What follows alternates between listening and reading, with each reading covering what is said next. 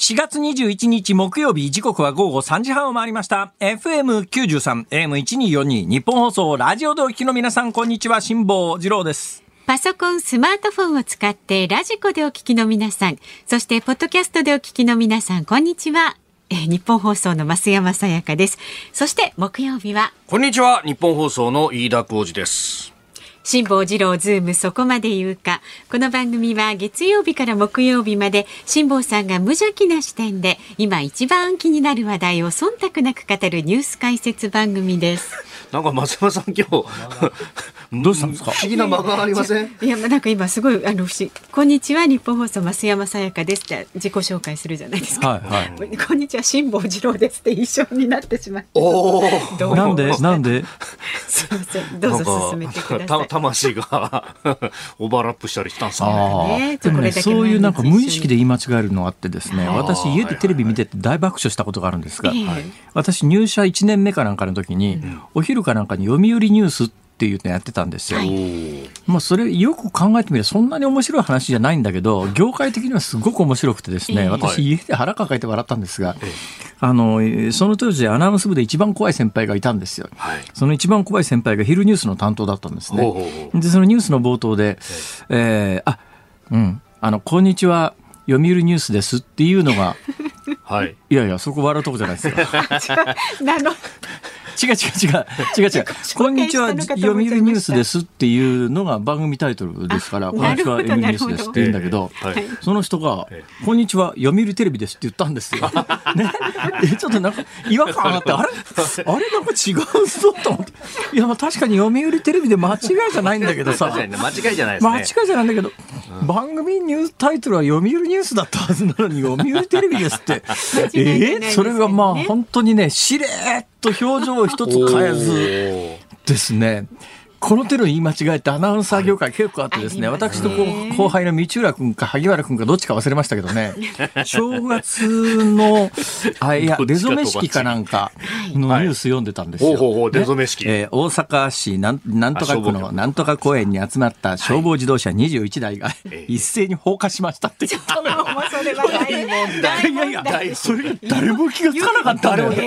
誰も。ほいで、ほいで、そいつがアナウンス部っていうか、まあ、あの、読み終わって、はい。スタジオから出て報道フロアに入った時に、デスクが、お前さ、今放火って言わなかったか。言うわけないじゃないですか。何言ってんですか、はいはい。一斉放送に決まってんでしょって言って、はい。そうだよなって言って、試しに見てみようって言って、記録用の VTR 見たら、はい。正確に放火って言ってた。でもそれは良くないですけど無意識ってありますよね。でもね、でもね、この時は一件もクレーム来なかったんですよ。やっぱりねもうそれはもうね自信満々に読んでますからね。だから、テレビ見てる人は、消防自動車が放水してる映像を見ながら、音声聞いてるわけで、だから自分の中で耳は放火って聞こえてるはずなんだけど、脳の中で還元してですね、放水に変えちゃってくれてるんで、クレームなかったんじゃないかと。我々ラジオだとね、これもう取り返しつかないですから、昔ほら、だってキューバのね、ええ最高指導者の名前とかもうトラップだらけなわけですよ。キューバの最カストロ？そうです。なんで？いやいやいや、一文字ひっくり返すと大変なことになるっていうね。これもあの、夜のニュースで、あの、某ごめん、飯田君なんか真っ赤にしながら喋ってんだけど、俺全然わかんないんだけど、カストロの部分をですね。どこを言い間違いですかいやいや、で頭の2文字をひっくり返すわけですね。昼間ですか？ら。とかね。いや、今日のニュースえー皆さんわからない方はですね、はいえーあのー今のカストロっていうキューバの最高指導者の名前をカタカナで書いていただいて、上の2文字をひっくり返して、えー読んでいただいて、それでも意味がわからない場合は、辞書で引いてください。やめなさい辞書に出てるかな？出てないかどうですかだね。意外とそういう言葉ってね、辞書に出てなかったりするんだよね。だけどネットで行くと必ず出てきますから。今日ね、はい朝番組やってて、やっぱ、あ、それで言うとね、ごめんね。その朝番組やってての話は必ず聞きますからあいやいいっすよ今ふっと思い出した。それ道浦君か萩原君か忘れましたけど、あの、5月5日にニュース読んでたんですよ。ほいで、まあ、どっちかっていうと、あ、萩原君だったかな。まあいいや、どっちでも。どっちかですわ。どっちかと祭りじゃないですか。それで、えー今日5月5日は単語のセックスって言ってた。お前さ、最後スッて言わなかったか言うわけないじゃないですか。単語のセックスですよ。本当だろうな。VTR 見てみよう。単語のセックスって言ってた。この時も一件もクレーム来なかったです。いや思い込んじゃってるんですねいい方にね。そうなんだよ。まさか単語のセックスって良い子相手に言うわけないと思ってるから。ね、昼か夕方か日の高いうちに。スついてたんじゃねえか。で、今日どうしました？いやいやいや、今日この後ね、またニュースにも出てきますけれども、あの、ロシアの新しいこの ICBM ですよ。サルマトって名前ですけど。サルマトですか？そう、やっぱり。ヤホーあで聞いてみましたの。一緒に、一緒にやってる新業アナウンサーが、日田さん、私今本当に自信がなくて、ちゃんとサルマトって言いましたよね。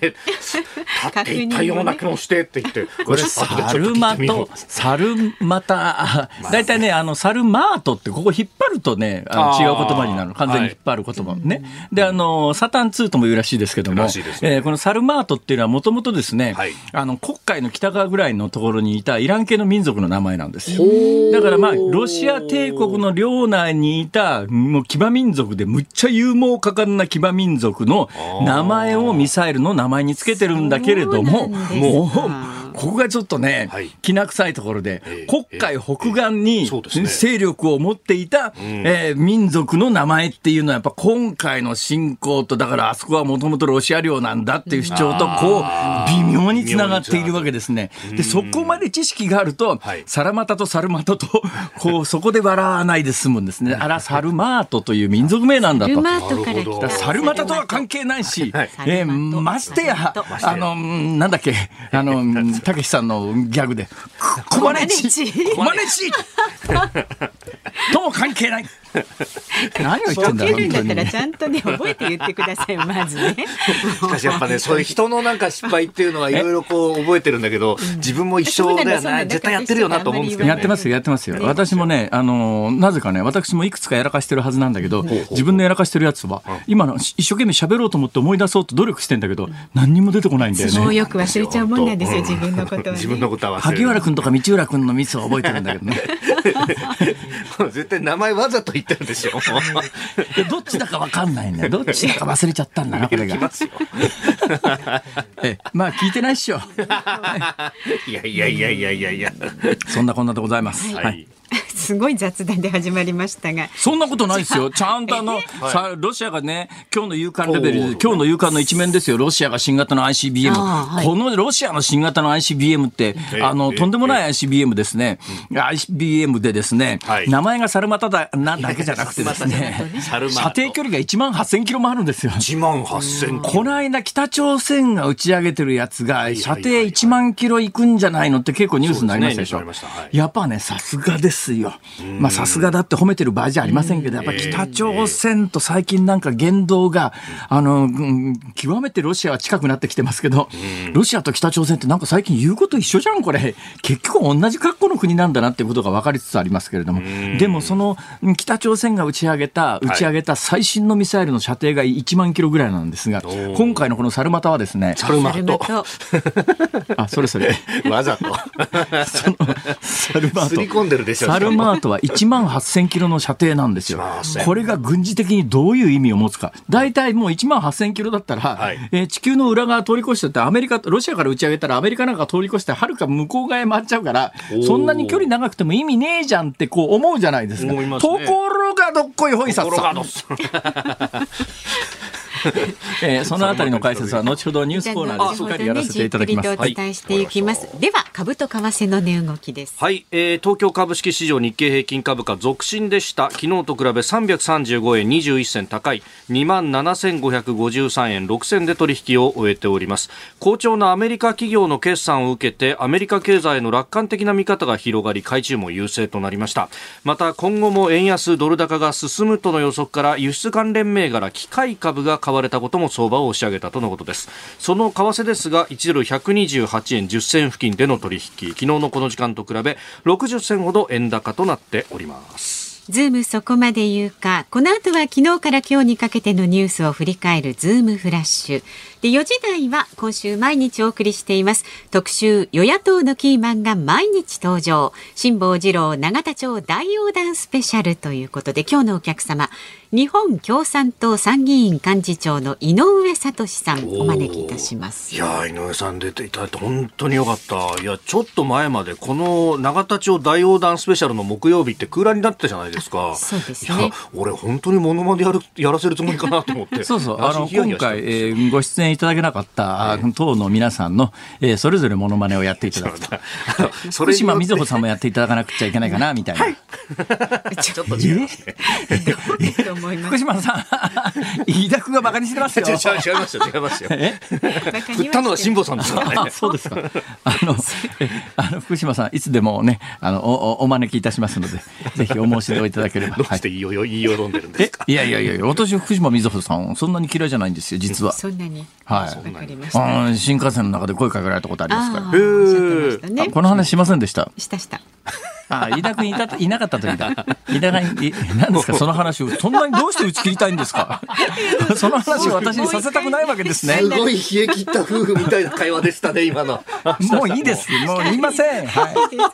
はい、では番組ではねラジオの前のあなたからのご意見今日もお待ちしておりますメールは z o o m zoom アットマーク一二四二ドットコム。番組を聞いての感想はツイッターでもつぶやいてください。ハッシュタグ漢字で辛坊治郎。カタカナでズーム。ハッシュタグ辛坊治郎ズームでつぶやいてください。で今日もお送りします。5時26分頃のズームオンミュージックリクエスト。今日のお題は？あ今日はですね消防自動車が一斉に放火した時に聞きたい曲。いやいやいやいやしないですから。放水ですからね。あ、そうですか。放水ね。一斉放火。一斉に放水した時に。いやいや、一斉放火。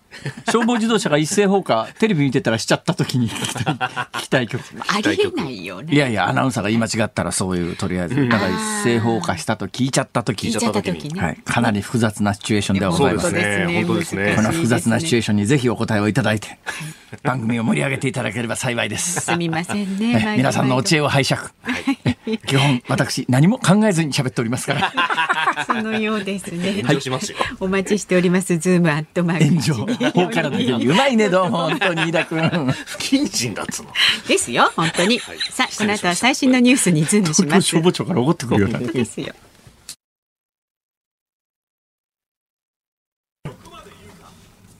ニッポン放送辛坊治郎ズームそこまで言うか。まずは昨日から今日にかけてのニュースを紹介するズームフラッシュです。ウクライナ政府は20日ロシアの攻撃が続く南東部のマリウポリをめぐり市内の製鉄所に立てこもる部隊やおよそ1000人とされる民間人の救出に向けてロシア側に現地交渉を提案しました。一方ロシア側は完全制圧へ部隊の投降を要求しています。国連の報道官は20日グテレス事務総長がロシアとウクライナ両国に対し自身の訪問を受け入れるよう要請したことを明らかにしました。ロシア国防省は20日新型の大陸間弾道ミサイルサルマトの発射実験を行い成功したと発表しました。ロシアのプーチン大統領はサルマトは速やかな実戦配備が可能だとし現代のすべてのミサイル防衛システムを突破できると強調しました。自民党の高市政調会長は今日の政調審議会で自衛隊機によるウクライナ周辺国への支援物資の輸送について物資の積み込み地であるインドから自衛隊機の受け入れを拒否されたと明かしました。6月から7月に開催予定のテニスの四大大会の一つウィンブルドンの主催者はロシアによるウクライナ侵略をめぐりロシアとベラルーシの選手について大会から除外する方針を発表しました日銀は長期金利の上昇を抑え込むため利回りを指定して国債を無制限に買い入れる指値オペを今日から26日まで連続で実施すると発表しました。5月8日に実施される香港の行政長官選挙の唯一の立候補者李家超氏は昨日選挙活動のため動画投稿サイト YouTube に開設していたアカウントがアカウントが停止されたと述べました。トヨタ自動車は昨日レクサスの初の電気自動車専用モデル RZ を今年の冬以降に日本など世界各地で順次発売すると発表しました。一度の充電でおよそ450キロ走行します。時事通信によりますと東京都は昨日新型コロナ対策のリバウンド警戒期間をおよそ1ヶ月延長する方向で調整に入りました。現在の警戒期間は4月24日までです。東京都が認証した飲食店では会食を同一グループで原則4人以内。滞在時間は2時間以内とするなどの対応を求めています。俳優や司会者として活躍した柳生博さんが4月16日老衰のため山梨県の自宅で亡くなっていたことが分かりました。85歳でした。さっきのサルマートの続報というかですね、もうちょっと詳しい解説をしておきたいと思います。はい、とにかく今回北、北朝鮮じゃねえや、えー、ロシアが発射に成功したと主張しているですね、まあ、発射に成功したようですけれども、うん、えー、サルマートという、えっと、黒海の北側ぐらいから、まあ、イランにかけて、かつて生息じゃねえや、かつて存在していた、はい、まあ、あの、勇猛果敢な騎馬民族の民族名を冠したミサイルなんですが、うん。はい、これ手元にですね、スタッフが用意してくれた、えーえー、新聞資料があるんですが、この新聞資料には射程11万キロって書いたんですけど、これちょっと信用できないですね。私がさっき1万8000キロって言いましたけど、このくらいが現実的なところじゃないのかなと思うのは、だって地球の円周4万キロですから、11万キロなんていう射程射程に意味があんのか、それっていう話ですよね。そうですね、そうなりますね。で、1万8000キロだとすると、これどういうふうにあの軍事的に意味があるかというと、はい、当然のことながら、ミサイルって最短距離でターゲットを目指すっていうのが、まあ、浄土ですよね。はいはい、で基本、米ソ対立時代に、うん、えアメリカのミサイル防衛システムって相当高度なものがあります、はい、ね、日本にもだいぶこうあ、あるいは韓国にもサードみたいなものが配備されて、それが中国刺激してっていうような話題になってますね。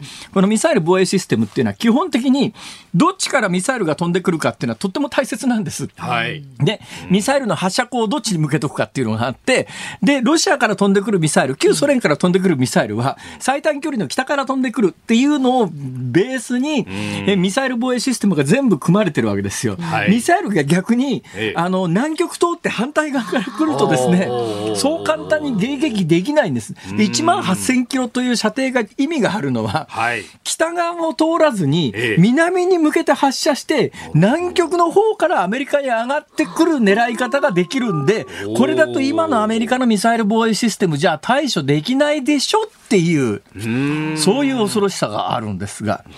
でもさっきあの、オープニングのコーナーで、ちょっとロシアが北朝鮮に似てきたよなっていうのの、ものすごく鮮明な表れなんです。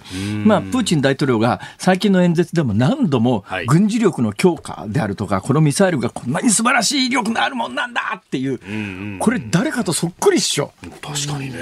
なんでそうなるかっていうと、構造的なものがありまして、ロシアって旧ソ連のイメージを持ってる大方の日本人は、大国だと思ってるわけですよ。ね、まあ確かに軍事大国であることは間違いないですよ。とても日本じゃかなわない、まあ、通常戦力で戦ったらどうかっていうのは今回のウクライナ攻撃を見てると、通常戦力は大したことねえんじゃねえかっていう感じはするんだけども、核兵力を合わせた軍事力だと、これもちょっと日本だと対抗できないよねっていう、すごい軍事大国ってイメージがありますよ。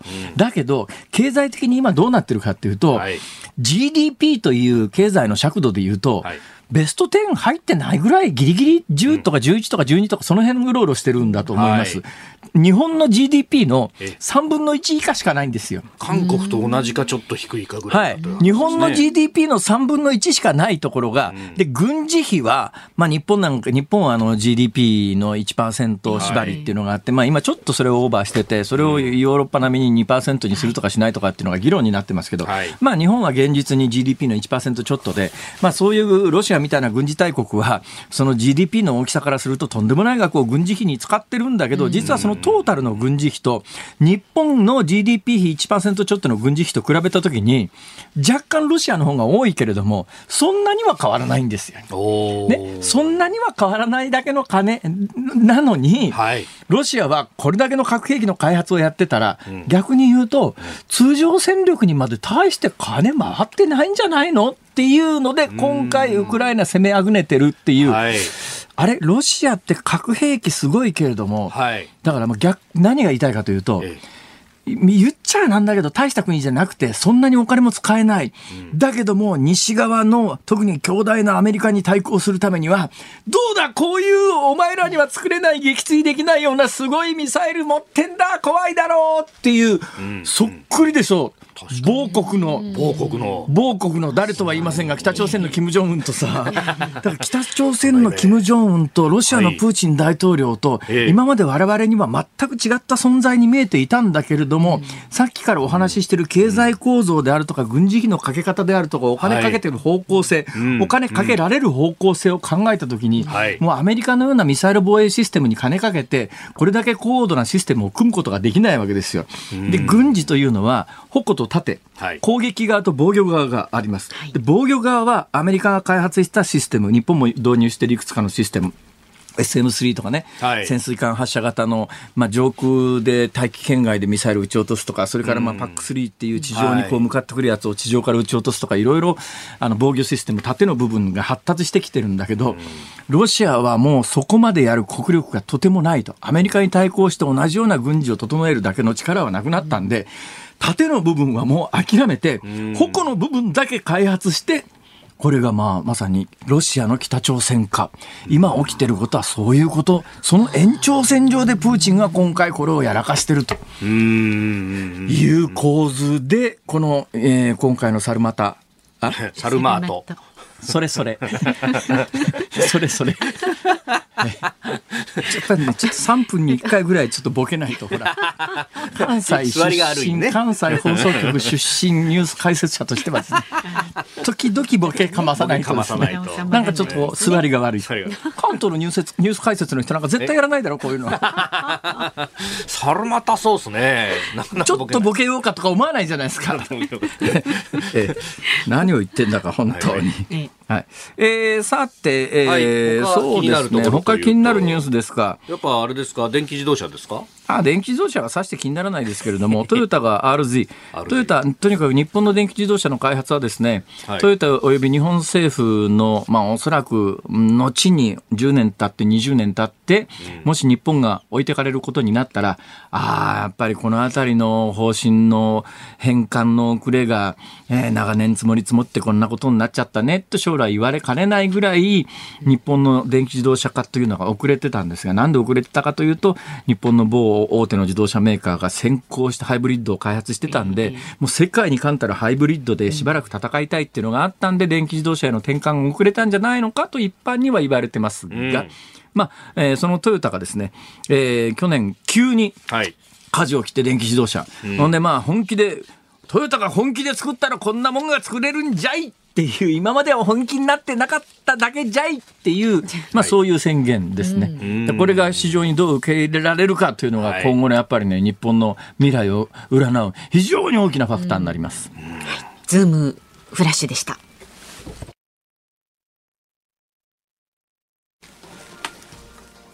4月21日木曜日時刻は午後4時を回りました東京有楽町日本放送第3スタジオから辛坊治郎と増山さやかと。飯田浩二の3人でお送りしております。さあ、ここで番組からのお知らせがございます。来週4月25日月曜日から番組公式 YouTube がスタートいたします。で、今までもラジオ、ラジコ、ポッドキャストで聞けましたけれども、YouTube でも辛坊治郎ズームをお楽しみいただけるようになりました。でですね、辛坊さんと私のご挨拶動画、これをね、つい先ほどアップいたしましたのでぜひチェックしてください。で、まあ、本編は来週月曜日のね、本番終わった後にスタートいたします。んちょっとね、今上がっている辛坊さんのこのご挨拶動画を見て、ぜひ、うんチャンネル登録をお願いします。あ、なんか、安物の YouTuber みたいな言い方になってる。安物の YouTuber す そう、なんか YouTube の動画見てると。えー、チャンネル登録お願いします。ここをポチッとしていただいて、それから、いいねもお願いします。いいねもお願いしますは皆さんの、あの、お言葉も励みになります、みたいな。ほらよく YouTuber の人が言ってるじゃないですか。ありますね。だけど、今日はね、はいはいあの、知ってますか？何ですか？えー家電量販店じゃない安売り王みたいなところでですよ。チューナーのないテレビっていうやつを販売したところこれがバカ売れしてて、まあ、値段が安いこともあるんですが、はい。チューナーがないということは、はい。デフォルトで買ってきたばっかりままじゃテレビ見らんないんですよ、だから今の若い人もう YouTube その他のネットがつながりゃいいっていう感じで地上波のテレビ見ないとかそういう人結構いるらしいです。もう大きなディスプレイとして買ってくるみたいな感じまあそうですよね。ですね。で、だからそういうテレビでもはい。YouTube だとお聞きいただけると。はい。そういうことになあります。れゆくゆくはあれだね。どうせ音声だけ上げるんじゃなくええて、スタジオでカメラ回してさ、うん。おうおうおそれはいかんの？大丈夫ですか？それいかん。それ一番困るの辛坊さんですよねきっとね。うんそうだね。そうですよ。俺大体自分が喋ってる時以外はマイクのスイッチをオフにしてせんべい食ってたりするから。そうそうそうそうそうそう横で本当あれがバレるのたりとかはまずいな。そうですよんもっと真面目にやれとか、真面目にやってるんですけどね。鼻くそほじったりとかできないですよ。鼻くそだから飯田君みたいにさ、武将髭生やしてさ、ああ確かにそうね。いやねもう小ひげっていうかほら朝剃ってきてもこの時間だとそのこのぐらいになるんですよ。なんか二人並ぶとちょっと何ですか？華やかさに欠けますね二人が目の前に そうなんだよね。だな。まったくだね。何ですか？あ分からなくもないね、光それはねね。そうだよな。色気というものが欠如してるよな。ないですねちょっと失礼極まりないですよ。何認めてんのか辛坊さんも。じゃあいや、俺もうほら俺もうあの、コタンの境地だから、ほら。おっと？らほら。カレカレだから、ほら。そんなことないでしょう、まだま もだう。全然、もうそのかわしねええ、カレカレなもんですからね。カレカレなもんですからあの、油とか出ませんからね。おうおうお風呂なんかね、2ヶ月入らなくても別にどうってことないですよ。いやいや、嘘つけ、嘘つけ。はい。スタジオに一緒にいたくない感じしそうですかますけどね。。はい。はい、メールご紹介しましょうか、はいありがとうございまます。41歳男性の方、日野市のハイパーチョモランマダセンさん。へいへい。ほうほう先日辛坊さんのね新しい本「風のことは風に問え」の帯だけを茶の間のテーブルに置いておいたんですがそれを小学校1年生の長男が見つけて「これ何?」と妻に質問していました。ええ辛坊治郎の本の帯だよお船で一人で海を渡ったんだよと教えたそうです。へで後日「風のことは風に問え」の表紙を見た息子がえ。ええ。「え辛坊治郎っておじさんなの?」と驚きのちょ一言っと待って、おばさんだと思ってたんですかね？どうやら はこの子はね桃から生まれた桃太郎のごとく辛抱して海を渡った二郎くんのような絵本の主人公だと思っていたようです。なるほど。昔々あるところに。お おじさんで悪かったな、おじさんで。二郎というっていう、なるほどな、それは。しかもヒゲもじゃのね。怒ることもないか。ええ怒ることもないですねさぞ驚いたでしょうね。あの、ぜひ読んだ感想を息子さんに、息子さん？ね娘さん？息子さん息子さんに聞かせて、ちょっと小学校1年生ぐらいだと漢字がそれなりに数があるかな。そうですねええあの、読み聞かせにちょうどいいと思いますから。読み聞かせに。そうかなぜひ一つ。はい。でも結ね、構時間かかる読み聞かせです。いやいやいやもうちょっと成長しながら200ページ以上ですかね。もう出ないよ。まだまだあなたからのご意見お待ちしております。メールは z o o m zoom アットマーク一二四二ドットコム。感想はツイッターでもハッシュタグ辛坊治郎ズームでつぶやいてください。で今日のズームオンミュージックリクエストのお題はテレビを見ていて。消防車が一斉に放火したと聞いた時に聞きたい曲っていうちょっとあの奇妙なお題になってアクロバティックそんな曲があるかっていう話ですが。はいよければあのなぜその曲を選んだかね理由を添えておけてください。こういう時はあの採用されやすいですよ。まあ、しかし採用されたからといって何の特典もないですけどね。な曲がかかりますから。どうなの、ええんだろう？そのうちなんか作った方がいいんじゃないですか？おおーなんんかね番組のね。よしこうしようえ？テレフォンカード懐かしい感じしますテね。レフォンカードどうだろうか？ありましたね、そういういねや、。私今大量にストックがあるということがこの間気がついてですね。それを差しそれを差し上げ上げるとるっていうのはいいんじゃないですか？私の大量のテレフォンカードですそうそうか。何のテレカなんですか、ちなみに。いや、昔やってた、80年代やってた番組の関連のテレカとか、90年代のテレカとか。おお。2000年代に入るとちょっとずつ図書カードに変わっていってですね、ここ10年ぐらいはクオカードに変わってるんですよ。ああ、なるほど、なるほはい、ど。だから世の中のカードの変遷がよくわかるんですが、はい、そうだな、大量にある図書カード、ん。そうだよね。日本放送に1枚300円で売って、それを消いや、ちょっと待った待った待ったどこ待っまでせこいんですか、ちょっと。た。なんで売ることから考えてるんですか？さああ、なんか、外お待ちになに、っていますよ外にネクタイした人がたくさんいるぞ。はい、この後は日本共産党参議院幹事長井上聡さんお招きいたします。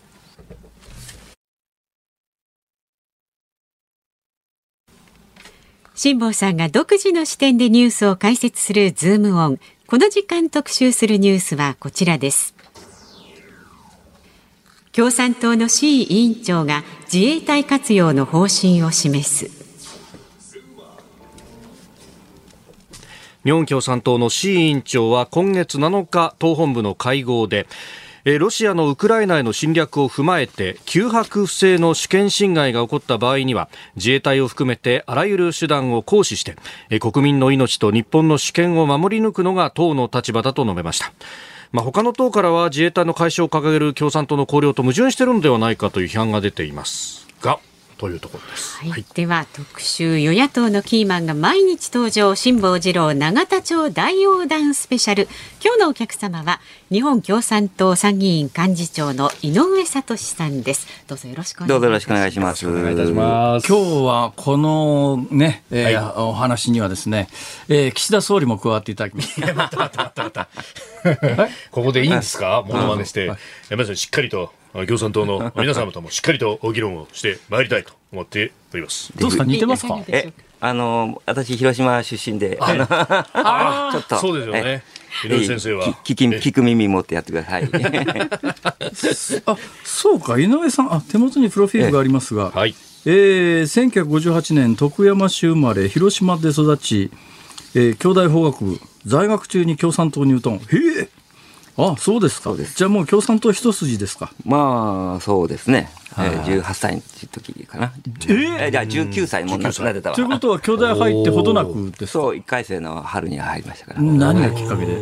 もともと広島育ちで、僕、被爆、あのー卒業した高校はもう爆心地のすぐそばだったんですよ。はいはい。でも先輩たち全滅して、はいなんでこんな戦争なくせなかったんだろうってずっと思ってて、ほそして大学入って、あの戦争に反対して頑張った党があったということで感激して、そこがまず入り口でしたね。あ、なるほど。えそれで、えー今のところ後悔なしですか？そうですね。ええあのこれもうん連日皆さんに同じこと聞いてるんですが、今一番聞かれたくないことなんですか？何でも聞いてください。ええ。そうなんだよね。そうなんだよ。一番これ苦手なんだよね。これ、何でも聞いてくださいっていう。これ聞かれたくないですっていう。それしつこくしつこくそれだけ聞くんだけど。普通はそういうこと答えませんよ、誰も。聞かれたくないことえじゃあ聞いてほしいことは？えーまあ今のやっぱし、あのーウクライナ問題とかね、そういうやっぱり党が、こういうやっぱりさそういう反戦平和の100年の伝統を持ってきた党が今どうしようとしてるかってあたりはああそうですね。じゃあ分かりました。じゃあそのあたり、えー聞いていこうと思いますけども、えー公共産党綱領で日米安保は廃棄の方向性ですか？そうですね。日米安保廃棄、はい。えーえーで自衛隊は？自衛隊も、えー将来、えーずっとこの平和の外交が続いて、国民の大多数がもうお自衛隊なくても大丈夫という状況になれば、これは解消していくっていうのが私たちの方針です。えーそうなった時には非武装えーまあ、軍隊は持たないと、常備軍は持たないということになりますね。ただ、まあ、今でも例えば警察力もありますし、海上、海上、あの、あれですね、えー海上保安庁海上保安庁とかですね、ああいう警察力とか、あらゆることをやっぱり使ってやっていくっていうことですけど、ただまあ、そういう、こう、自衛隊なくても大丈夫だと国民の大多数が思うようになるには、まあ、相当の期間がまだまだいるなとは思ってます。素朴に聞くんですけど、え共産党っていう党は将来に日本、将来的に日本を共産主義国にしようとしてるわけですか？あの、それも国民の合意のもとであれば、将来そう、ええ、そう、昔は、昔はですよ、はいはい、昔はやっぱりあの武装闘争してでも日本を共産化するっていう時代があったじゃないですか。うん、あのそれ、武装闘争やったのは、ええ、共産党が分裂したときに、ええ、あの片方のが勝手にやったことで、いつ頃の話ですか、えー、50年代ですね。1950年代。で,、え。ー、で60年代に綱領を作ったときに、それはあのいわば、党の正式な方針じゃなかったと、間違いだったと、ええ、勝手にやったことだということでやってますから、まあ、あれ正式な方針としては、いわゆるあの武道闘争とか、そういうことを掲げたこともないし、やったこともない。共産党が今目指しているのは、要するに議会で多数派を取って、要するに、まあ、憲法を変えないと無理ですよね、憲法を変える形で、共産党一党独裁の国にしていくっていうことなんですいや、私たちは今も野党共闘やってますけども、はいあのー、常にね、要するにね、共産党と一緒やったら、あの、エレベーターに乗ってね、どんどん疲れていくっていう人がいますけど、エレベーターに乗って、はあ、あの、連れていかれるっていう人がいますけど、えー、上、高いところまでね、うん、そうじゃなくて、私階段のように、一歩一歩登っていくと。で、登るたびに、常に選挙で国民多数の合意でやると。いうことと、いやでもそれも最終的に目指すのはやっぱり共産党一党独裁国家。いや、だからそれは常に社会主義になったとしても、あの共同でやると、一党独裁ではないと。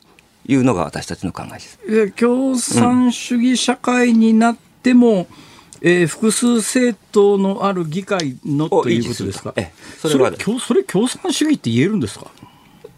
いやも、もともとですね、ええ、あの、共産主義っていうのはですね、そういう民主主義を大事にする制度なんですよ、本来は。それを、あの、まあ、ロシア、ソ連とかですね、中国が、まあ、非常に遅れた国だったっていうのがありまして、そういう議会なんかを無視するやり方やったから、皆さんそういうイメージあるかもしれませんけど、本来は、えー、国民が政治の主人公ですから、そういういろんな意見を、あの、認めて、その合意のもとに進んでいくっていうのは本来のあり方で、我々はそういう本来を目指そうとしてる党なんです。もう一つ多分ね、ものすごくあの、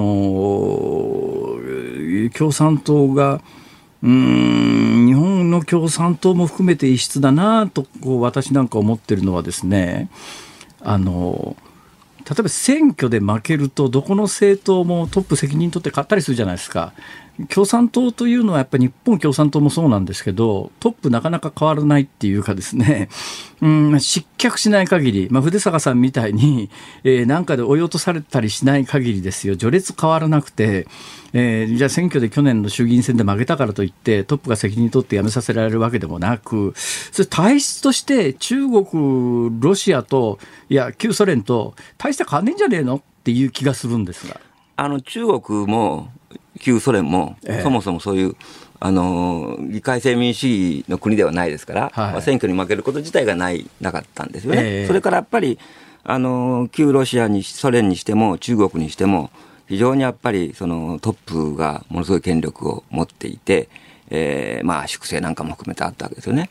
私たちがやっぱりはあの例えば共産党の党大会2、3年に一遍やりますけど、もう本当にもう地域の支部から地区委員会ずっと議論を重ねて、徹底して民主的討論やってみんなで方針決めるんですよ。そのみんなで決めた方針を、まあ、実践する責任者が委員長ですから、その方針通りやったのに、あの、まあ、選挙結果としてはうまくいかなかった時にはですね、それはやっぱり、その、方針と違うことをね、仮に委員長がやって負けたとしたら責任ですよ。だけどやっぱりみんなで決めてやったことだから、うまくいかない時にはみんなでしっかり総括をして、新しいことをやっていこうっていうことになりますから、そういう点では、むしろ民主主義が徹底されてるからこそ、あの、なんか一人の個人の責任ではなくて、えー、やってるっていうのが私たちのやり方なんですけどね。それにしても序列変わらなさすぎじゃねえかと思ったりするんですいや、だけど例えば今の副委員長で言いますとね、えー、田村智子さんにしても、倉林明子さんにしても、あのー、えー、ここ数年でなりましたけど、あの、えー、いわゆる普通の中央委員からパッと副委員長になって大活躍してますけど、あのそんなあの固定してるっていうことでは決してないんですけどね。もう一つ、えー、これもよくもう一般論として言われる批判で、まあ、同じことを聞くのは私恥ずかしいぐらいではあるんだけど、うーん、あの自衛隊を将来的になくすという方向性なのに、旧泊不正の侵害に関しては、当面、自衛隊を活用するという言い方は、失礼じゃないかと、いう、このご指摘はどうですか？あの活用っていう言葉のもも、まあ、もちろんそれも含めて、えー、はい、あのなんか最近ね、急に共産党がそれを言い出したみたいなあのことを言われる人がいるんですけど、我々も、えー、2000年の22回党大会でこの方向を出してまして、で、その、やっぱり憲法9条っていうのは、戦争放棄をね、究極まで突き詰めたっていう点で言うと、非常に、あの、そういう世界でも、先駆的な意義を持つと思ってるんですよ。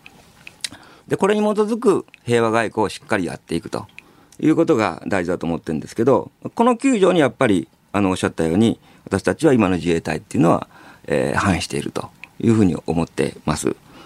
で、だから要するに9条と自衛隊が矛盾してるんですよ。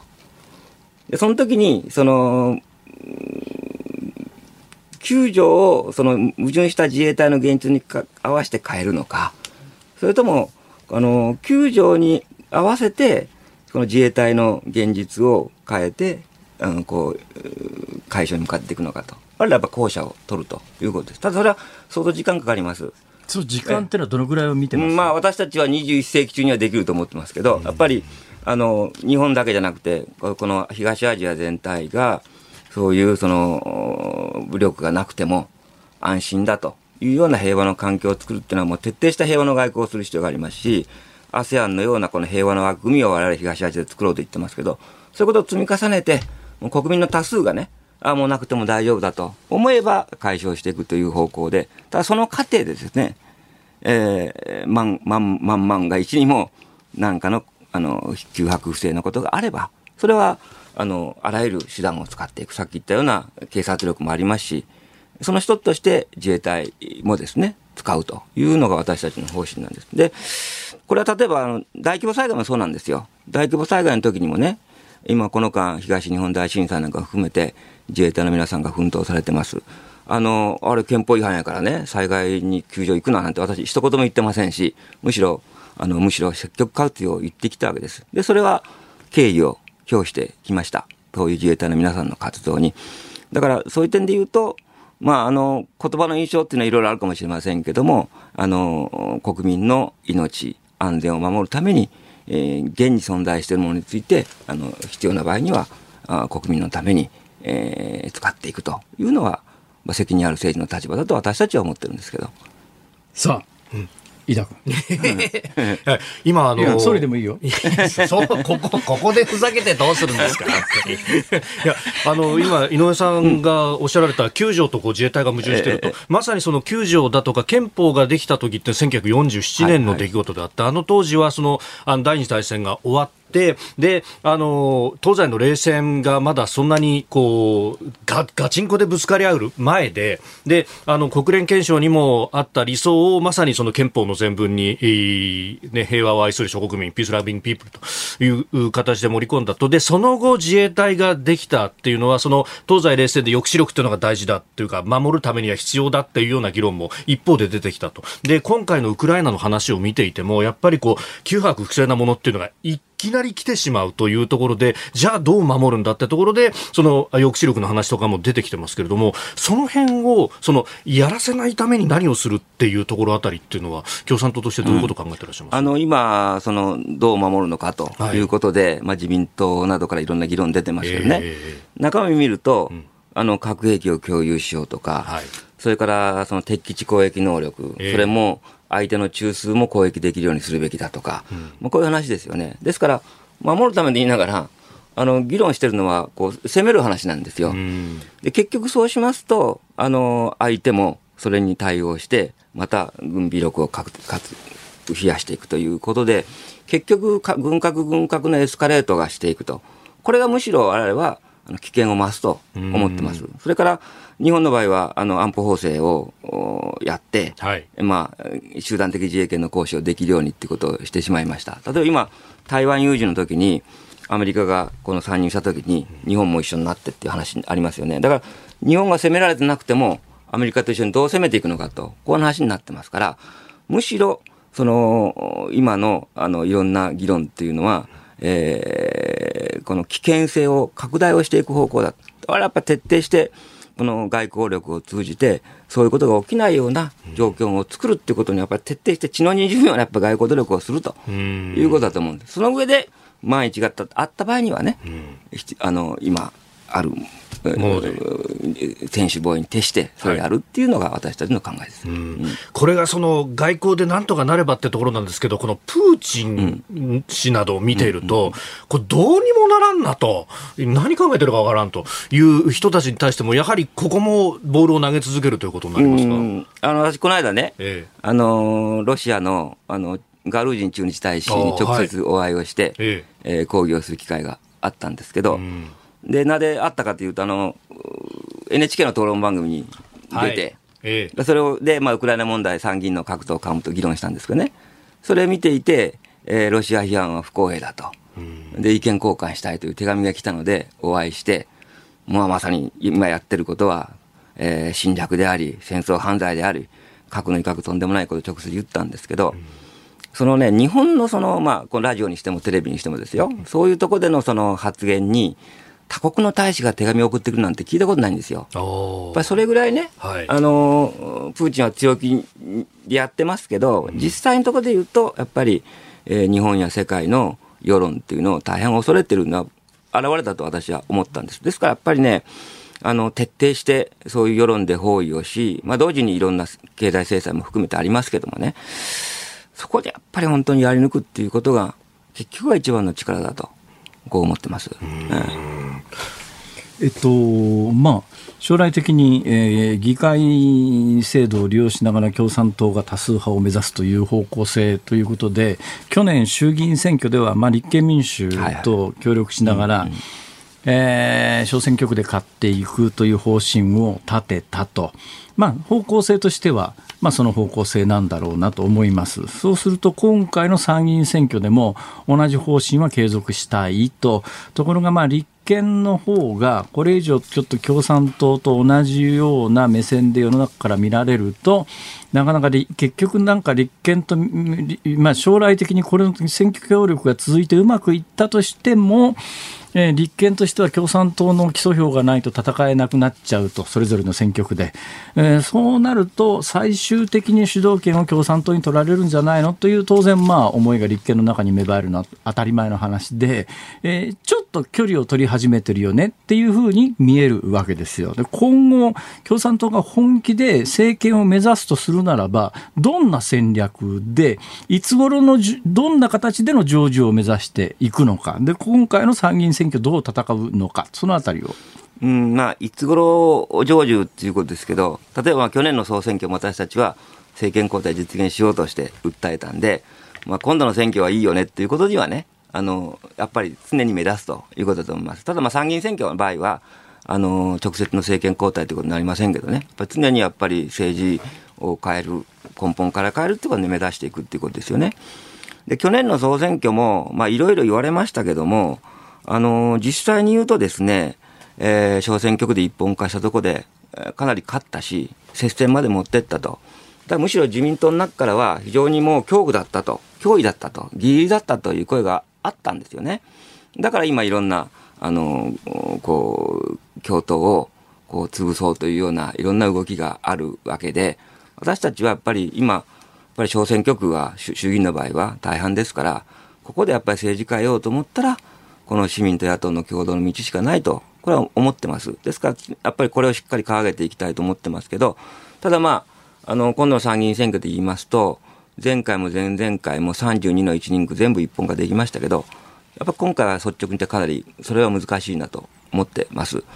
できるだけ、あの、しっかりした合意を作って、えー、一本化をするってこと、やっぱ一本化したことできちっと勝つことによって、やっぱりこの道しかないよね、ということが、あの、他の野党にも国民的にも分かるっていうような状況を作って、まあ、次につなげるような選挙に今度の参議院選挙はして、えー、やっぱり、えー、市民と野党の共闘こそ政治変える道だっていうことを示すようなためにも、共産党がうんと伸びることが必要だということを訴えて頑張りたいなと思います。いや、あのね、うん、客観的に見ると、まあ、自民党も実は似たようなところが実はあるんですけども、えー、駅前で演説してる人たちの層を見ると、やっぱかなり高齢化してるなと見えるし、赤旗の発行部数なんかも見ても、やっぱりピークに比べるとだいぶ落ちてきてるだろうと。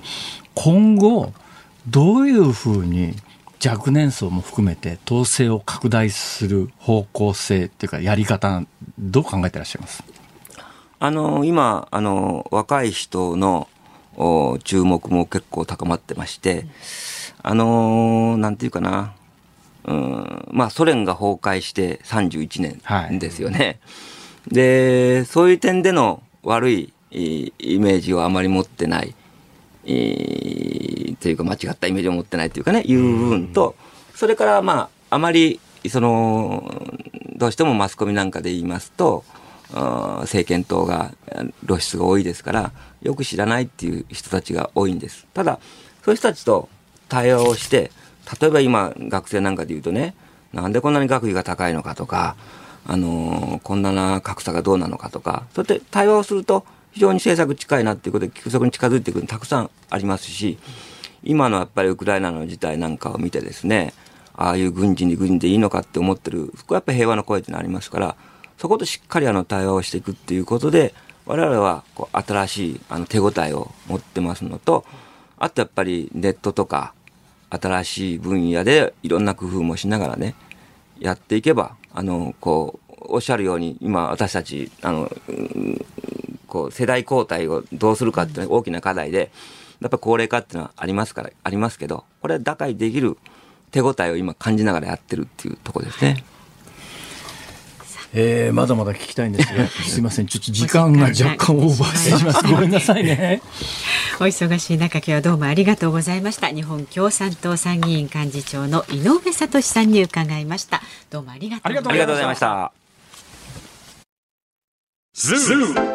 ニッポン放送辛坊治郎ズームそこまで言うかをポッドキャストでお聞きのあなた。ニッポン放送の増山さやかです。お聞きの内容はポッドキャスト用に編集されたものです。辛坊治郎ズームそこまで言うかは月曜日から木曜日午後3時半から生放送でお送りしています。ラジオの FM93 AM1242 に加えてラジコでもお聞きいただけますよ。ラジオラジコではポッドキャスト版にはないあんなことやこんなことがいっぱいです。ぜひラジオラジコでも聞いてみてください。そして4月18日月曜日からのこの番組は与野党のキーマンが毎日登場。辛坊治郎永田町大横断スペシャルと題してお送りします。自由民主党参議院幹事長の世耕弘成さん日本維新の会共同代表の馬場信之さん国民民主党代表の玉木雄一郎さん。そしてあの大物政治家の新作ものまねを披露するかもしれない飯田浩二アナウンサーなどゲストが毎日登場します。4月18日月曜日からの辛坊治郎ズームそこまで言うかぜひラジオラジコでもお楽しみください。永田町横断しちゃうよ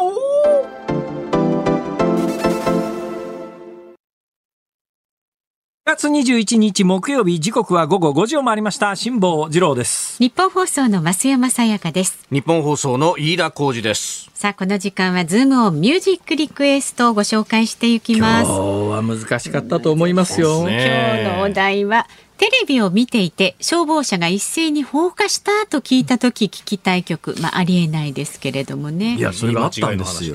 まあいい間違いでね、はい。えー、この難題に答えてくださった方ご紹介ありがとうございます。埼玉県川口市の栗虫羊羹さん53歳女性。一斉放水を雨に例えて雨雨ふれふれもっとふれということで八代亜紀さんの雨の墓場をリクエストします。名曲ですね。そうでねこの曲にはですね、はあ、宮城県石巻市のダグさんからもいただいていてこの国の消防がそんなことをしないのは当たり前としてそんなこと起きたら神頼みしかないので、うん、雨雨ふれふれもっとふれで八代亜紀さんお願いしますと。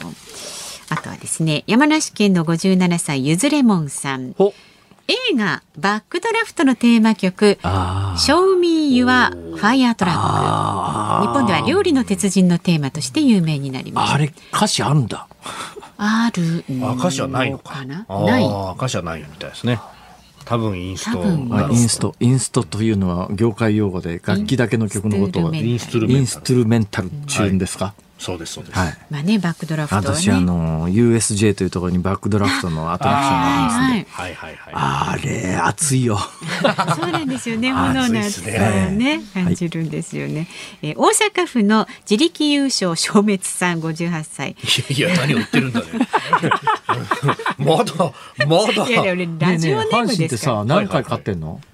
三回ぐらい？三回何回負けてんの？18回ぐらい？いやまたまたまたまだ15回しか負けてないですからあそう？そのはずですよ。あれうん15確か15敗えそんなことないだろ。だってもう22試合ぐらい消化してんじゃないか。ちょっと後ででやってください。15は多分なえ？借金の数じゃないか？あ借金が15あそうかそうか。18え？あれそうでしたっけ？そんな負けてないか？まあまあまあ、あ18回か。負けてる。あそうか。借金15だ。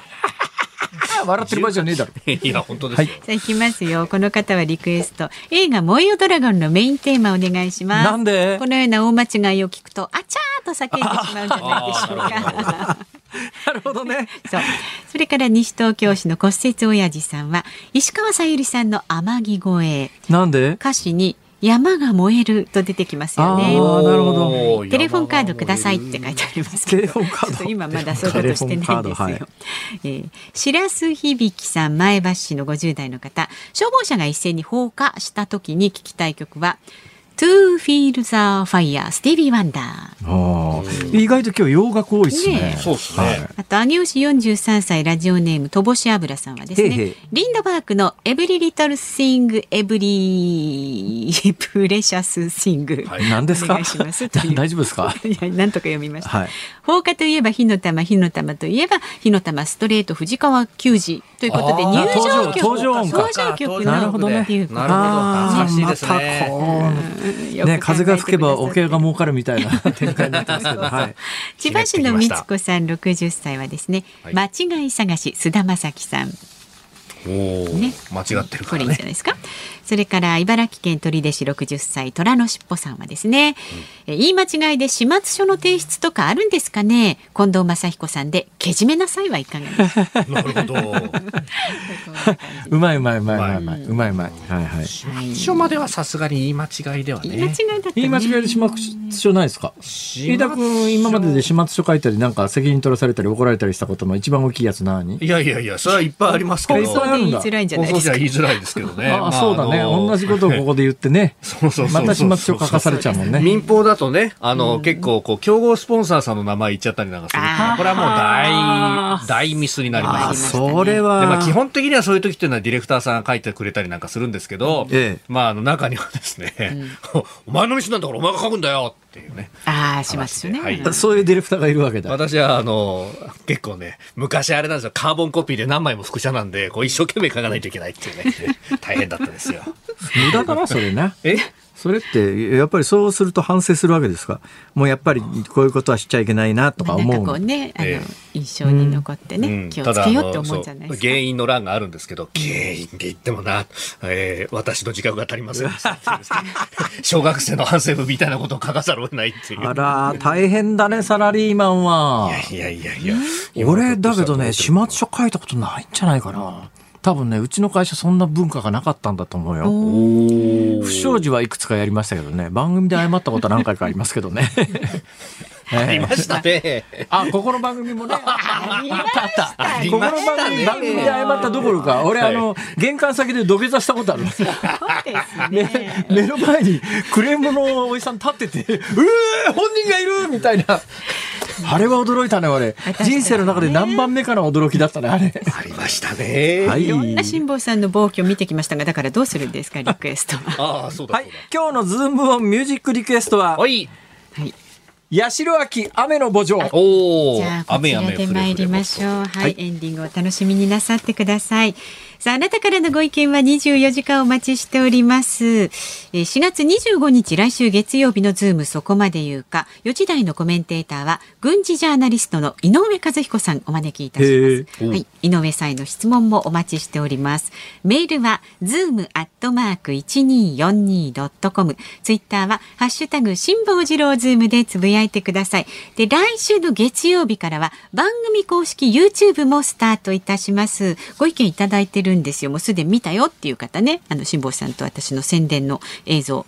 川崎市55歳のイサタンさん、ズームの公式 YouTube、早速チャンネル登録しましたよ。ありがとうございますねありがとうございます。え25日から楽しみにしています。あ、すでに100人超えていますねってついさん。いやいや、そうそういいやーいや100人。やまだ知られてなはいい、ですから。まあまあそうですね。はい始まったばっかりですまあ。この100人がですね、100人に声をかけてくれれば1万人になるそうですよ。あそうですよそういうことですね。そういうことですよ。千里の道も一歩から。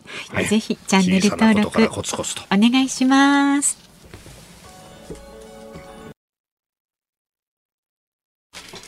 辛坊さんが独自の視点でニュースを解説するズームオン。今日最後に特集するニュースはこちらです。G20 閣僚級会合。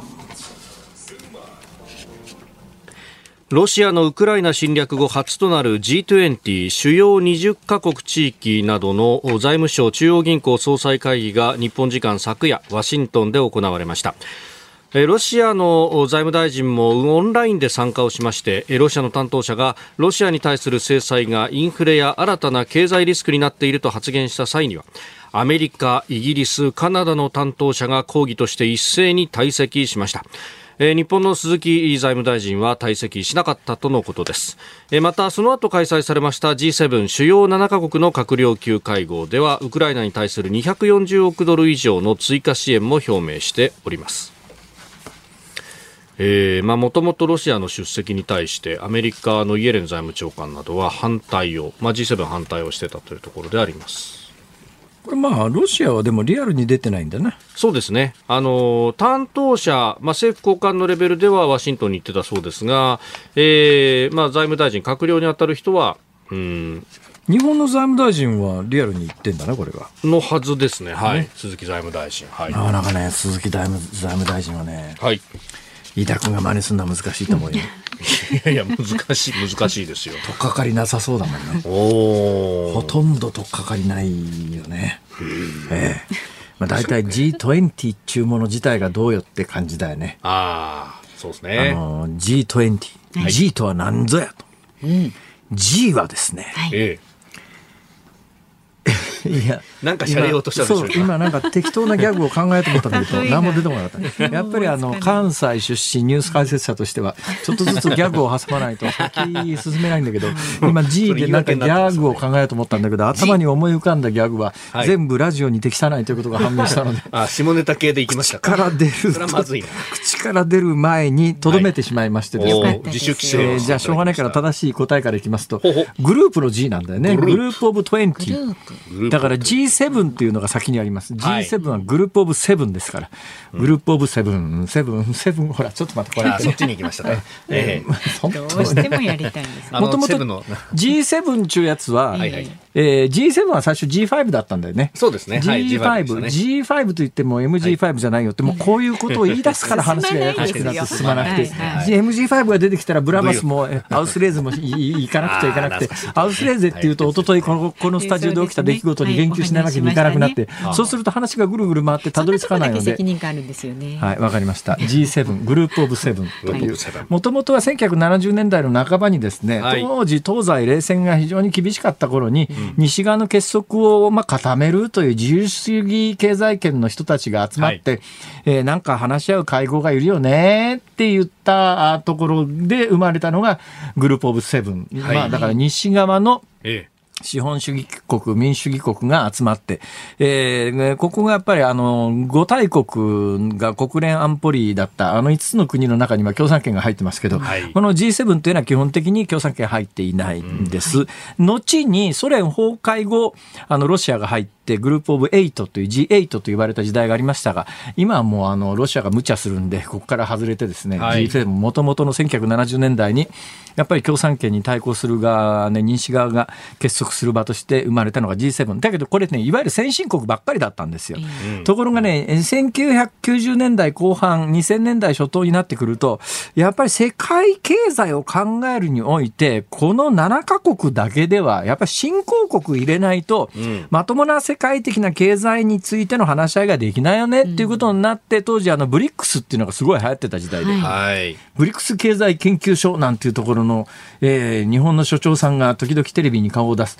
最近あんまり見なくなりましたね。おーええだいたいそもそも BRICS なんていう枠組み自体はもう言言わなくなりましたからね。 BRICS とは何か。最初ブリックスって言われた頃は最後の S が小文字だったんですよ。そうですね。で、 BRICS はブラジル、ロシア、インド、中国。で、これで BRIC ですね。で、はい。その複数で最後に S だったんですけど、その後にこの S を大文字にしてですね、はい。 South Africa、南アフリカを入れて、はい。えーこの、まあ、し中心国というか、なんて言ったらいいんだろう。新興国ですかね。ええまあそういう新興経済国、だから G7 に次ぐ経済的な大きな力を持ってる国も入れてええ世界の経済話し合おうとしたんだけども、はい。ところがその経済の観点だけだったら確かに規模のそれぞれやっぱり中心国と呼ばれる国だったんだけど、中国がありロシアがありということで、はい。ちょっとこれまともに民主主義の世界の中で話し合いなんかできねえんじゃねえのっていうのが今回の会合で見事に露呈したと。でこの会合では、やっぱり世界の未来なんか決められないだろうということが、はい改めてなんかもう明らかになっちゃった今回の G20 だったなという、そんな感じがいたします。はい、今日最後のズームオンでした。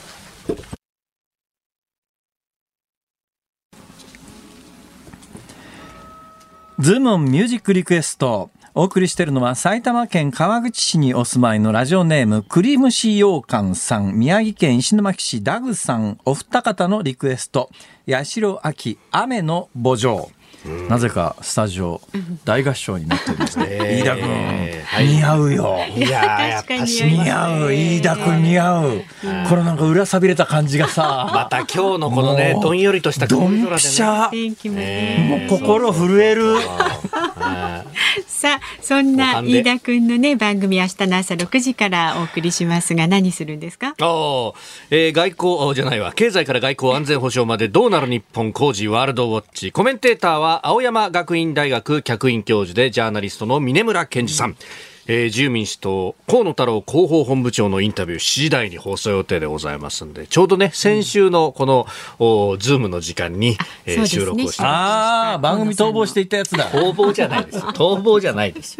仕事が重なっただけですから、え、えぜひお聞きいただければと思います。はいキレッキレです。その後、朝8時からは、えー春風亭一之輔さん、あなたとハッピーです。スペシャル企画、金曜午前が暑い、今の君はピカピカに光ってというのをお送り今のするんです君が。はピカピカに光って。え、それでゲストが？で、一之輔さんとゲストに、はい朝ぼらけでおなじみの上柳正彦さん。そして、なんといってもコージーアップズームで大活躍中の飯田浩司アナウンサーゲストにお招きしてお送りいたします。スペシャルウィークのゲストに飯田浩司そうなんです。さんあええおかしいですよね。すげえな、これ。君の方にね、もうミシッとね、乗っかって、もうお送りしますんで。そうですか。はい、はよろしくお願いいたします。ピカピカにっていうのはおかしいですけどね。金曜の午前中をね明るく眩しく照らす三人衆スタジオに生結集なるほど集結いおたかしいでししますょ。で来週月曜日午後3時半からのズームそこまで言うか4時台のコメンテーターは軍事ジャーナリストの井上和彦さんです。番組公式 YouTube もスタートいたしました、い。もうなんか着々あ、と450人の方まだ始まる前からありがとうございます。ありがとうござ400いますですよ。チャンネル登録お願いいたします。さあ、お聞きのニッポン放送、この後はショーアップナイターです。東京ドームから巨人対広島戦。解説が宮本和知さん、実況は煙山光紀アナウンサーでお送りします。東京ドームと今もつながってます。あ、よろしくお願いします。宮本さん。はい、辛坊さん、どうもご無沙汰しております。宮本です。宮本さん、ちょっとね、聞かせてくださいよ。この間のあの、はいはあと1回でパーフェクトなのに変えちゃったっていうのは、ピッチャーの立場からするとどうなんですか？いや、これはね、あのー僕その後に。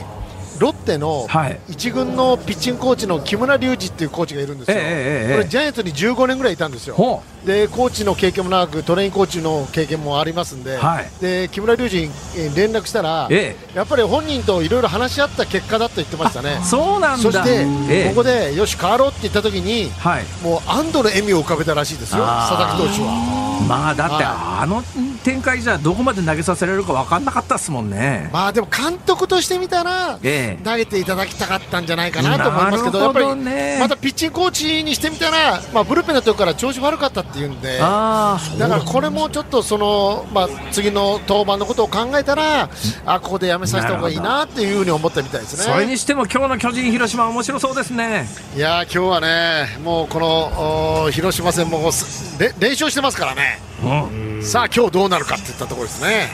はい。ということで、えー今日実況は煙山さん？はい、煙山です。む煙山さん？はい、煙山さんも何か言ってください。はい、はい、いや、もう二人で楽しそう、あの読売テレビ時代のスマタンという番組で共演されていたというふうに聞いております。休校を温めていらっしゃるのかなと思って。ご存知です。